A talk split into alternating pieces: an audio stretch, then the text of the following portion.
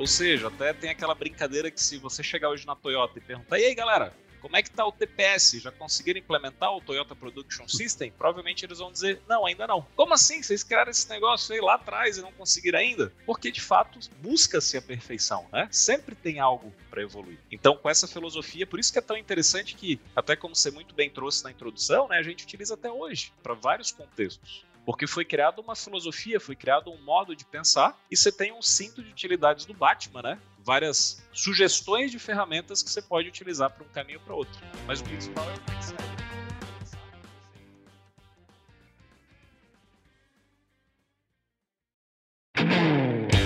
Bom dia, boa tarde, boa noite. Vamos começar mais um episódio dos Agilistas. Mais uma vez aqui com Vinição. E aí, Vinição, tudo bom? E aí, pessoal, tudo bem? Vamos lá. Nós temos um convidado hoje aqui muito especial, que eu vou apresentar aqui em instantes, para falar sobre um tema que, particularmente aqui na DT, a gente gosta demais, que é para falar sobre Lean. E é interessante porque acho que o nosso convidado vai poder explorar isso muito, né? O Lean é uma filosofia que já existe há muitos anos, mas que continua extremamente relevante e talvez até mais relevante nesse momento em que você tem que ser customer centric, você tem que gerar valor, você tem que conseguir se adaptar rápido, tem que conseguir viver num mundo muito, muito instável, né? Então eu acho super interessante porque quando a gente fala sobre o agilismo aqui, a gente comenta muito, né? Que na raiz do agilismo existem certas filosofias de gestão, de como enxergar o ser humano e a própria organização, que na verdade existem há muitos e muitos anos, né? E que algumas empresas escolheram seguir um caminho ou outro, mas que agora o ambiente vem forçando as empresas a seguir um caminho que tem que ser um caminho de adaptação. Mas sem mais delongas, queria introduzir nosso convidado, é o Fábio Trevailer. Tudo bem, Fábio? Opa, tudo ótimo, pessoal. Tudo bem? Bom dia, boa tarde, boa noite, tudo certo? Então, gente, meu nome é Fábio Trierweiler. Ó, perfeita pronúncia, né? Isso é raro. Esse Trierweiler aí quase ninguém acerta. Então, tirou nota 11, muito bom. E eu tô falando aqui direto de Florianópolis, Santa Catarina. Isso que é a magia bacana, né? Cada um num, num local aí consegue se falar bastante. Sou gerente de transformação Digital Lean no Lean Institute Brasil. E é um prazer estar aqui com vocês. Estou à disposição aqui para a gente trocar bastante ideias sobre esse assunto. Ô, Xuxa, o, o Fábio tem, tem voz de radialista, hein, cara? Você viu, né? né? Filho do Celso Portioli, será por aí? vai poder ser um monte de Xabê, hein, Vinição? Esse episódio vai bombar aqui, ó. Né? Olha aí, ó. Então, Fábio, eu queria começar assim. Qual seria um jeito simples de você descrever para o ouvinte que é essa filosofia Lean? Né, quando o cara ouvir Lean, ele tem que pensar em que tipo de filosofia. Legal, boa. Eu acho que quando a gente. Eu gosto muito de responder essa pergunta contando um pouquinho da origem, né? Isso é bem bacana, o fundamento. De forma ultra mega resumida, a gente pode pensar o seguinte: final dos anos 50, né? Japão passando por uma crise muito grande, principalmente por causa da Segunda Guerra Mundial, e um chinesinho chamado Taishi Ono, né? Ele era chinês, não ah, japonês, chinês, ele era um diretor da Toyota. Não, Isso, a curiosidade, né? E o Taishi Ono, ele era um diretor da Toyota, e ele pensou o seguinte: cara, eu tenho que salvar essa Toyota da falência. Como é que eu vou fazer isso? Eu vou em quem sabe. E ele foi na Ford. Então ele foi para os Estados Unidos, fez um rápido estágio, né? Fez um benchmarking, aprendeu lá com os caras e trouxe a filosofia com algumas adaptações para o Japão. E aí a principal adaptação que ele fez é o seguinte: de forma resumida, né? Na Ford era todo muito especialista e com acesso à tecnologia. Ou seja, os caras já faziam carro há muito tempo, carro bem feito, né? Tinha um mega especialista que dizia: olha, é só pegar o parafuso XPTO e apertar na direção tal, beleza? Sei, eu sei como fazer isso, porque é a laser, não sei que estou exagerando, né? Mais ou menos por aí. E aí, quando ele trouxe para o Japão, ele pensou o seguinte: cara, a gente não é tão especialista assim em carro, mas, time, vocês me ajudam a gente descobrir da maneira mais rápida como fazer um carro legal? Sim. Então vamos aprender junto. E aí foi quando ele começou a pensar em métodos de aprendizado para criar, para errar e para aprender com os erros, né? E aí o legal é que aquilo foi tão bacana que se difundiu para o Japão inteiro, não só na Toyota, mas qualquer fábrica do Japão de qualquer coisa. E lá nos anos 70 começou a chamar a atenção dos americanos, porque os produtos que chegavam do Japão nos Estados Unidos, tecnologia muito alta e preço competitivo. E aí, com esse movimento todo, o MIT, né, ele patrocinou uma pesquisa que foi puxada pelo James Womack, e nessa pesquisa a gente tinha um brasileiro lá no meio, né? O José Ferro, o professor José Ferro, estava lá naquela pesquisa, foi investigar várias montadoras no mundo e descobriram, cara, o que que essa Toyota tem, gente? E tá aqui no livro A Máquina que Mudou o Mundo. E aí foi naquele livro que foi publicado lá em 1990, né? E aí foi quando pela primeira vez se usou o termo Lean para falar sobre isso, né? O tradução literal, enxuto. Então, isso foi até legal num ponto de vista, entre aspas, marqueteiro, porque agora a Volkswagen podia dizer que usava o Lean ao invés do sistema Toyota de produção. É a mesma coisa do que a Coca-Cola dizer que usa o sistema Pepsi de produção, né? Então foi uma coisa até bacana para ajudar a disseminar a palavra. Sim. Então, mais ou menos por aí a gente conta essa história, né? Então, mas você disse então que a raiz do Lean é a necessidade de ter um time que consiga aprender. A gente já vê então quanto que isso é importante, né? Porque hoje em dia a gente vive num ambiente estável. Mas quais são os princípios que norteiam tal time que precisa aprender e o que, que é tão diferente lá da Ford, né? O que, que ele teve que mudar? Legal. Quando a gente pega os princípios do Lean Thinking, né, a gente tem basicamente cinco princípios. E nesses princípios do Lean Thinking, a gente fala muito sobre o primeiro que é valor. Qual é o valor? Qual é o propósito? Por que, que eu estou fazendo isso? Qual é o problema que eu quero resolver? Esse é o principal ponto, né? Isso, só isso já é uma filosofia espetacular, porque aí você tira um pouco daquele negócio até quando a gente traz para o Agile, né? E aí, o que, que é melhor? Scrum ou é Kanban para esse contexto? Depende. Depende do problema que você quer resolver. E você pode, de repente, misturar uma coisa com a outra e tudo bem. Então, primeiro ponto é esse. Primeiro princípio é o que é valor para o cliente. Segundo princípio é a questão do fluxo de valor, é entender o fluxo do cliente, ponta a ponta. Aquele caminho desde o início até chegar em quem importa, que é o cliente. Terceiro princípio é create flow, né? criar o fluxo, deixar o fluxo fluido. É melhorar tanto o negócio que eu tendo, talvez, a não ter desperdícios ou chegar muito perto de algo relacionado a isso. O quarto princípio é o sistema puxado. É aquele que o cliente vai puxando a, a produção, né? Ele chega e puxa, é ele que manda. E aí, claro, num sistema perfeito, o cliente chega lá na ponta, pega o produto e aí isso provoca vários sinais na cadeia produtiva até chegar lá no início, na matéria-prima. E o último princípio, que também é um dos mais importantes, que é perseguir a perfeição. Kaizen, melhoria contínua, né? Ou seja, até tem aquela brincadeira que se você chegar hoje na Toyota e perguntar, e aí galera, como é que está o TPS? Já conseguiram implementar o Toyota Production System? Provavelmente eles vão dizer, não, ainda não. Como assim? Vocês criaram esse negócio aí lá atrás e não conseguiram ainda? Porque, de fato, busca-se a perfeição, né? Sempre tem algo para evoluir. Então, com essa filosofia, por isso que é tão interessante que, até como você muito bem trouxe na introdução, né, a gente utiliza até hoje, para vários contextos. Porque foi criada uma filosofia, foi criado um modo de pensar, e você tem um cinto de utilidades do Batman, né? Várias sugestões de ferramentas que você pode utilizar para um caminho para outro. Mas o principal é o mindset, é o modelo de pensar, sempre buscando a melhoria contínua.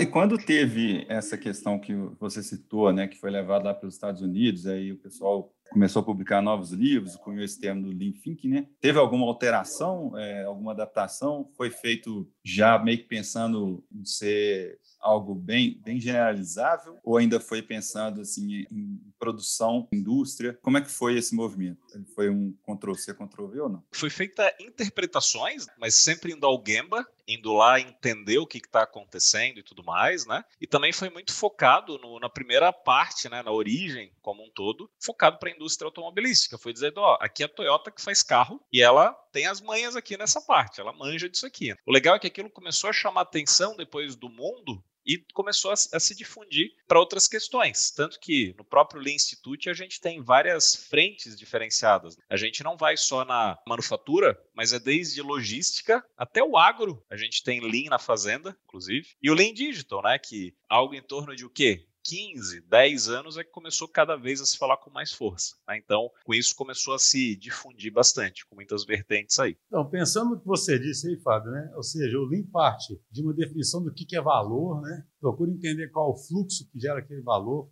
tenta fazer aquilo fluir, né, igual você disse, para gerar o um mínimo de desperdício, procurando perfeição, procurando melhoria contínua. Né? Isso aí gera um certo tipo de organização, um certo tipo de time, né? Ou seja, isso influencia diretamente na organização, que eu acho que é o que tem muita similaridade com esse, um pouco com esse caminho que o Ágil toma, sabe? Ou seja, eu preciso aí de times que sejam mais auto-organizados, que sejam mais autônomos, não é isso? Para poder se apossar dessa geração de valor, se apossar desse fluxo e fazer tudo isso acontecer, né? Porque parece difícil pensar que vai ter alguém lá em cima fazendo isso acontecer. Perfeito, e isso é um ponto bem legal, né? E eu digo que se a gente pega os dois pilares da Toyota, o Toyota Way, ele é muito simples, né? Ele é muito direto ao ponto. Ele tem dois pilares, um é melhoria contínua e o outro é respeito pelas pessoas. Então percebe que desde lá do início, pessoa está totalmente focado nisso. E o Lean Thinking tem essa união interessante de pessoa e método. Não fica só pessoa, comportamento das pessoas, etc., que é fundamental, Mas aí na hora do como, não sei, né? Uhum. Tá muito na nuvem. Mas também não fica só no método, tipo ferramenta, ferramenta, ferramenta e beleza. E agora? E como é que eu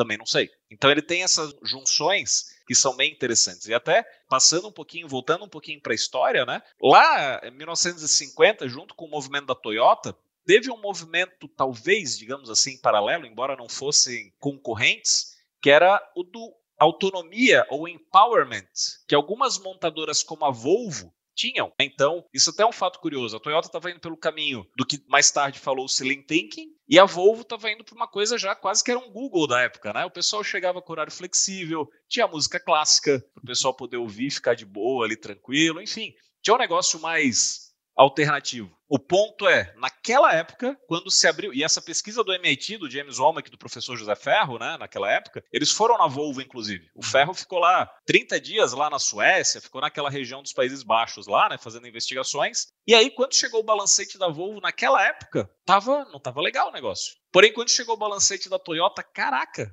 esses caras têm, sei lá, um terço dos funcionários e o lucro é 10, 15, 20 vezes maior. Então começou a, ir por um caminho legal. Por que, que eu trouxe essas duas visões? Porque uma coisa interessante é que a junção delas, quando foi combinado com o Manifesto Ágil, né, tem, de certa forma, essa junção Aí, claro, eu não estou dizendo se foi proposital ou não, mas eu digo uhum. que talvez inspirações aconteceram para a parte da autonomia, do empowerment, só que junto também com esse sentimento de melhoria contínua, método, né? Que o Lean Thinking nos traz. Então isso que é legal, é uma mistura muito bacana Sim. e é uma evolução, né? Algo que foi, foi sendo trazido aí no mundo. Por isso que eu gosto muito de dizer, né? Não é Lean versus Agile, mas é a junção deles, Lean Agile, né? E quando vocês estão no instituto aí orientando o pessoal buscando é, direcionamento das coisas, quais são dificuldades típicas assim de aplicação? Esse apego às vezes demais à ferramenta, como você está colocando, esquecer dos princípios, como que, que seria o que mais pega? Perfeito. A gente gosta muito de uma transformação, né? A gente alinhar muito com a alta gestão. É fundamental que quando a gente fala de mudança,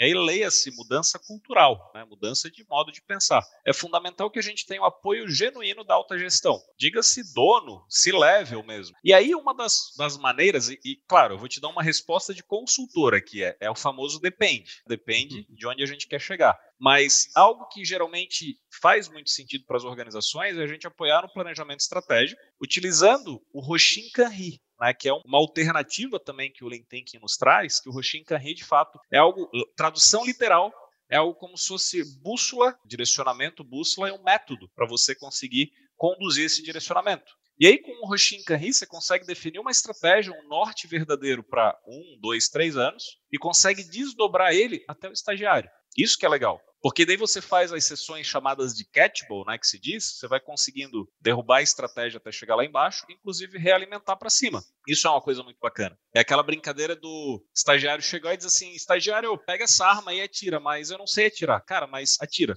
Para onde? Não sei, cara, é para aquele caminho lá, mas vai, não tenho tempo de te explicar. Quando você tem a estratégia, ele sabe exatamente por que, que tem que ir por aquele caminho, qual é o direcionamento, por que, que uma andorinha acaba, naquele caso, ajudando a fazer o verão, né? Então você consegue é, definir estratégia para todo mundo. Então, um ponto que nos procuram muito é relacionado a isso, é apoio para a estratégia, para onde que a empresa vai para amanhã, né? Para os próximos momentos e como que a gente consegue promover esse sistema de gestão Lean, né? Sistema de gestão Lean Agile para empresas de, de tecnologia, por exemplo, também eu fico pensando, para um ouvinte que não estiver tão familiarizado com o que é o Lean, para que não fique abstrato para ele, né, eu fiquei pensando o seguinte: o, qual seria um cenário típico que você poderia descrever de uma empresa que faz do jeito Lean e a outra que não faz do jeito Lean? Algum exemplo que ilustrasse uma diferença tangível, sabe? Você fala assim, ah, essa empresa, o que você encontra normalmente numa empresa Lean em contraponto ao que não é Lean, entende? Só para ver se a gente consegue fazer ficar muito tangível como que o pensamento Lean se manifesta na prática, sabe?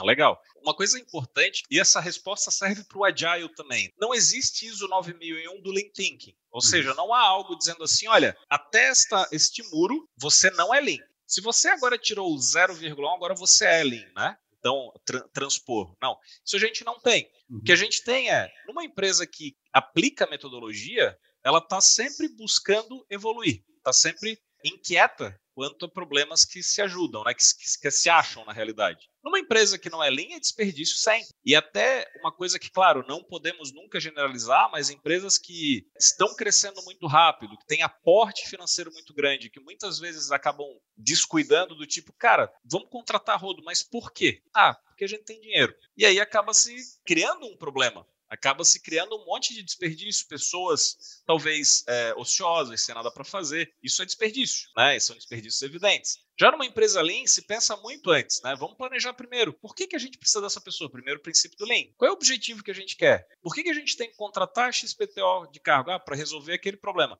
Mas antes disso, alguém de dentro de casa poderia resolver? Olha, talvez. Eu, sabe, perguntas, perguntas, coaching. O próprio coach, né? Eu sou professional coach também formado antes disso virar bullying, né? Mas a questão do coaching é muito interessante que o Taishono já trazia isso lá desde os anos 50, 60.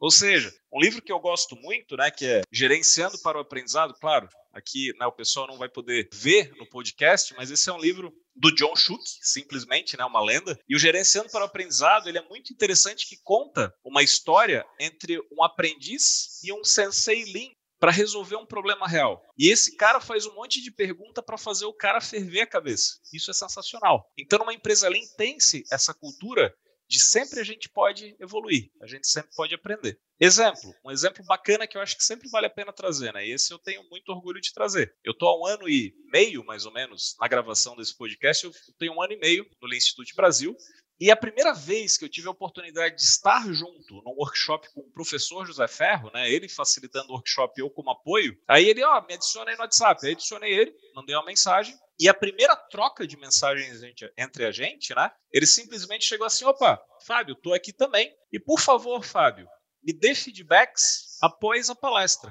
né, após o workshop.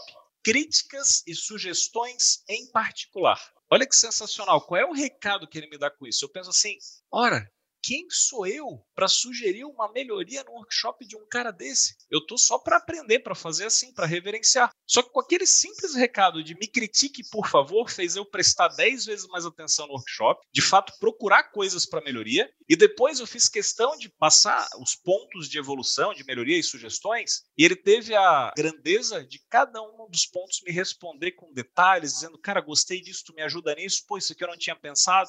E aí o ponto é, se uma lenda viva que estava lá no berço do Lean Thinking, ele tem essa, esse sentimento de líder Lean, né? de dizer, ei, me critica, por favor, porque eu quero crescer. Olha o recado que ele nos dá. Se um dia ele chegar para mim e dizer, Fábio, eu não gostei do podcast, um ponto que você falou, eu não vou receber como, putz, o cara tá me criticando, não, muito tipo, obrigado por ter me dado esse feedback, porque significa que tem pontos para eu melhorar. Se você não me diz que eu tenho problemas, significa que eu não preciso melhorar. Mas todos nós precisamos melhorar. Então percebe que quando a gente fala de o que, que é Lean e o que, que não é Lean, ou uma empresa que tem Lean e outra empresa que talvez não tenha, começa por esse sentimento da liderança. Da própria liderança dizer, olha, crítica é uma coisa boa, problemas são valiosos. Se a gente não acha problema, a gente não sabe para onde melhorar. Então a gente vai ficar estagnado. Então esse é um recado interessante também que a gente tem como observação do Lean Thinking. Interessante isso de.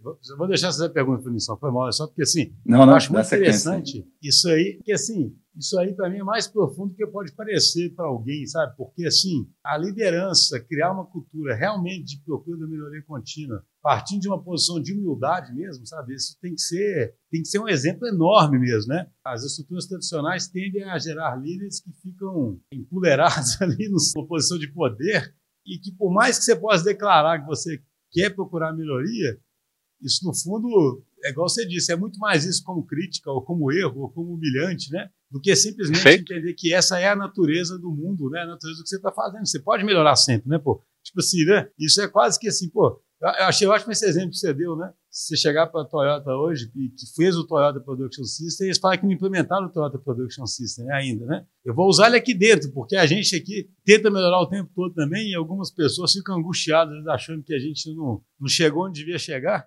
Eu vou falar, Sim, cara, nem exato. a Toyota chegou ainda, né? O, exato. Aqui dentro. E, e, tudo bem, esse é o ponto, né? E tudo bem, isso que é legal. É, muito bom. não vão chegar nunca, né? Isso é uma jornada isso. interminável mesmo, né? É uma jornada. E um ponto legal, só para, é, e de fato sobre isso, né? Essa citação do ferro, para mim, e, e, você foi muito feliz, né? Ela é bem profunda, que para mim ela valeu quase como um MBA, três linhas de troca de mensagens no WhatsApp. E aí você vê a sabedoria, né? A profundeza que tem, essa profundidade que a gente tem para conseguir. Até um fato curioso que a gente costuma dizer é o seguinte: a pior coisa que podia acontecer era você ser um gerente, por exemplo, ligado ao Taishono, e por uma reunião né, junto com ele, e o Taixano chegar e perguntar assim: Ô Vinícius Paiva, seguinte, cara, você que é o gerente responsável pela funilaria da Toyota, como é que tá o seu setor? A pior coisa que podia acontecer era o Vinícius dizer assim: ó, Taixano, tá tudo 10, cara, fechou. Aí o que, que ele fazia? Ah, é? Vem aqui então e os gerentes demais venham comigo. Aí todo mundo ia ali, né? Imagina que medo, né? Aquela tensão e etc. Não. Dar uma voltinha, ele é o Gemba, né? E é o local onde o valor é criado para ver com os próprios olhos. E ele fazia o famoso círculo de Ono, ou chalk circle, né? Ele pegava um giz, daqueles das antigas, né? De quadro negro, fazia um círculo no chão e falava assim: ó, Vinícius, agora fica nesse círculo, pega papel e caneta, caderno, enfim, e fica aí uns 30, 40 minutos, observa o Gemba do seu setor de funilaria e anota problemas e daqui a 40 minutos a gente conversa. Sem dúvida alguma, o Vinícius ele quase preencheu um caderno inteiro. Porque sempre tem onde melhorar. É, e tudo bem. Volta, ah, não achei problema nenhum aqui. Né? Aí ferrou. Aí deu ruim. Aí deu ruim. eu procurei bastante. É. Realmente, realmente, lá tá perfeito já, né?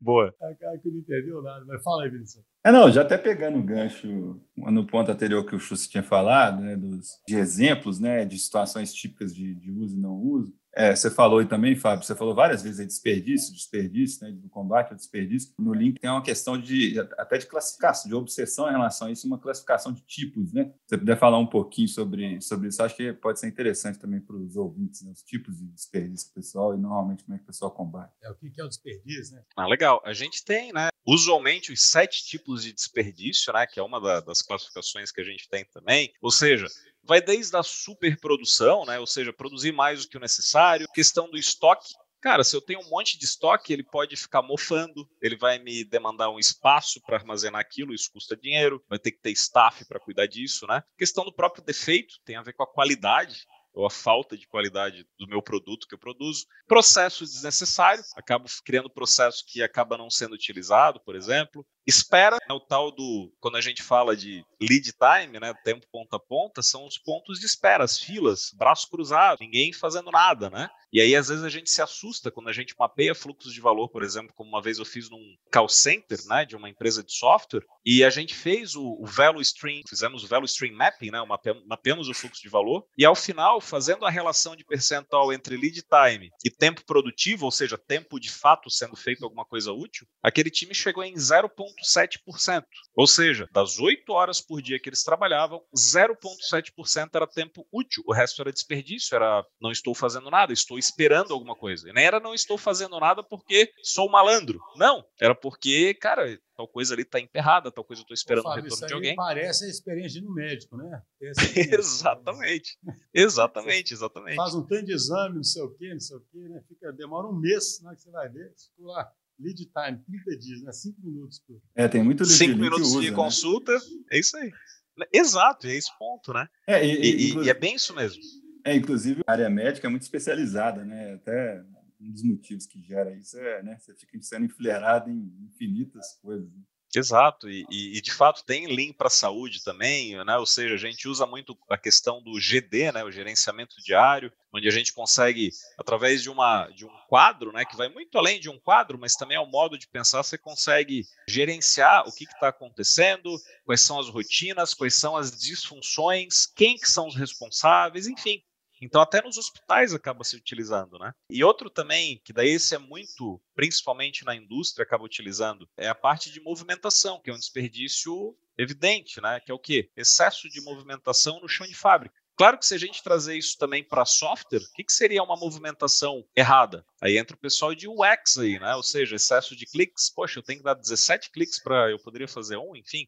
Então a gente consegue adaptar. E até, por exemplo, teve uma vez que a gente foi ao Gemba numa fábrica é, têxtil aqui de Santa Catarina, e essa fábrica chegou à conclusão que, pelo excesso de movimentação, desperdício que eles tinham interno na fábrica, por causa do relevo do terreno, tinha muitos semi-andares né, entre eles, não era nem andar um e dois, era um monte de. Então, assim, uma empilhadeira, em vez de andar em linha reta, ela tinha que voltar, subir uma rampa, depois fazer uma volta, enfim. Eles chegaram à conclusão que, cara, quer saber? Vamos comprar um terreno novo, plano, fazer uma fábrica nova, porque é mais barato do que a gente manter essa daqui cheia de problemas de movimentação. Então, muitas vezes, o pequenininho que parece, ah, é bobeira, deixa ele andar um pouco mais em empilhadeira, a fábrica já está aqui, até parece. Acabou, acabou se provando com dinheirês que vale a pena construir uma fábrica nova. Então é muito interessante né, a gente medir as coisas, a gente conseguir observar e ver essas propostas de evolução, utilizando como base conceitos do Lean Thinking.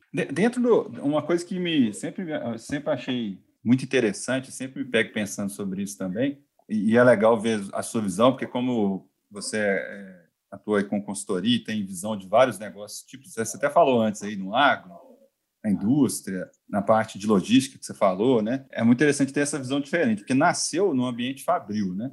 E o ambiente fabril, ele, ele de certa forma permite um pouco mais de padronização para combater, alguns, alguns é, desperdícios, né? Por outro lado, quando você vai numa área de serviços, né? Por exemplo, produção de software, é, design, igual você acabou de citar aí, você tem o trabalho é mais criativo, né? Então, assim, você tem um certo ali limitação em relação ao quanto pode padronizar podcast do John Schuck, né? E ele, ele falou especialmente sobre mapeamento de fluxo de valor. Ele falou o seguinte: quando a gente fala em mapeamento de fluxo mais voltado a conhecimento, ele é muito mais rico, porque você consegue tangibilizar coisas que às vezes estão dentro da, das cabeças das pessoas. Isso é muito legal, você consegue de fato, e quando a gente vê, a gente consegue evidenciar problemas com mais clareza. E aí, além disso, atendo ainda na sua pergunta, Vinícius, é interessante o fato que eu gosto particularmente do LDTM, que é o Lean Digital Transformation Model, né? É um modelo de transformação Lean Agile, que já foi desenvolvido aí pela gente há mais ou menos uns 5, 6 anos, e a gente já vem aperfeiçoando e aplicando em algumas empresas. E esse modelo ele é muito interessante que a gente consegue de forma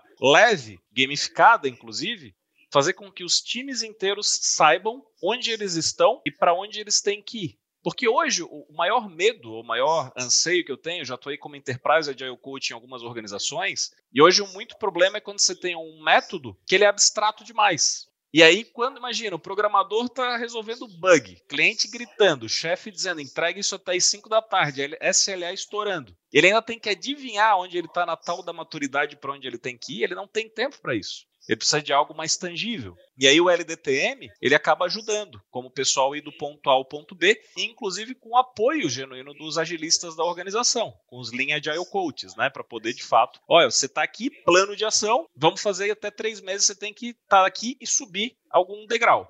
E aí a gente mede. PDCA, mais um ciclo de feedback. Cada três meses e fazendo plano de ação. Então é uma maneira bem legal que eu vejo para tangibilizar. É uma das maneiras que a gente consegue tangibilizar transformação, melhoria e consegue botar um pouco mais de método dentro desse mundo que tem uma abstração grande que é o mundo do software, né? Mundo de criação, de, de conteúdo, enfim. Então, fazendo uma, uma conexão com o que eu disse no começo, já caminhando aqui para o final, né? Infelizmente, o tempo passa rápido, né? Como é que você poxa, uma filosofia que surgiu em 1950, no contexto de produção de carro, né? Exato. E que depois foi estudado, os princípios foram estudados, né, e elucidados como Lean, né, como pensamento Lean. E isso agora influencia serviço, logística, todo tipo de empresa, né? Aí eu queria fazer a pergunta que eu, sobre o que eu falei no começo. Por que, que isso é tão ou mais importante agora num mundo que muda tanto, que é tão... Essas expressões BANI, VUCA e o que seja, só quer dizer isso, né, cara? Confusão. Falta de sossego, né? Ou seja, ninguém tem mais sossego. Não dá para uma empresa viver nos louros, né? colher simplesmente os louros do passado, ou ficar com uma vantagem competitiva sustentável ali, que ninguém vai ameaçar. Não existe mais espaço para a maior parte das empresas. Né? E onde é que entra a relevância do Lean nesse cenário? Legal. Eu vejo que, de certa forma, pode-se ter uma relação com, se a gente pensar lá no início, com o Taishi Ono querendo salvar a Toyota com pouco recurso, não podemos esperar muito, tem que ser rápido e a gente tem que aprender. E essa palavra, o aprender, a gente costuma dizer que com o mundo VUCA que a gente está hoje, que de fato a cada curto período de tempo as coisas se transformam cada vez mais rápido, quem sobrevive hoje, a questão de sobrevivência, é quem aprende mais rápido, né? Eu gosto muito de usar o exemplo do tiozinho que vende melancia na esquina e há 45 anos ele só aceita dinheiro em papel. Só que se ele não se transformar, ou se ele já não se transformou e aceitar pelo menos um Pix, né?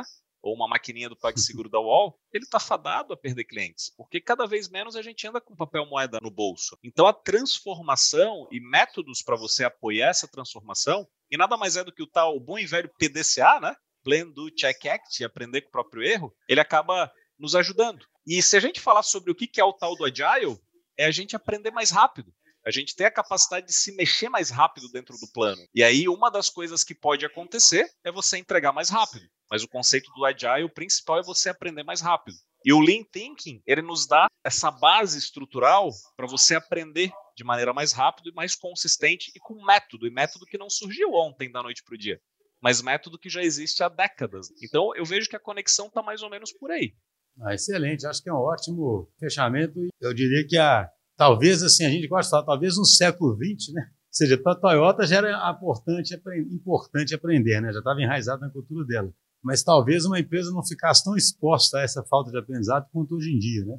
Então, hoje em dia, essa, essa falta de aprendizado acaba matando o negócio, né? que você não tem mais colchão né, cara, de, de sobrevivência. Então, espero que seja Lean, seja Agile, né, cara, seja a escola que a pessoa, a filosofia que ela se baseia, e fica muito claro que esse aprendizado contínuo e criar uma organização que aprende, né, que tem esse, essa capacidade de aprender continuamente é, é fundamental.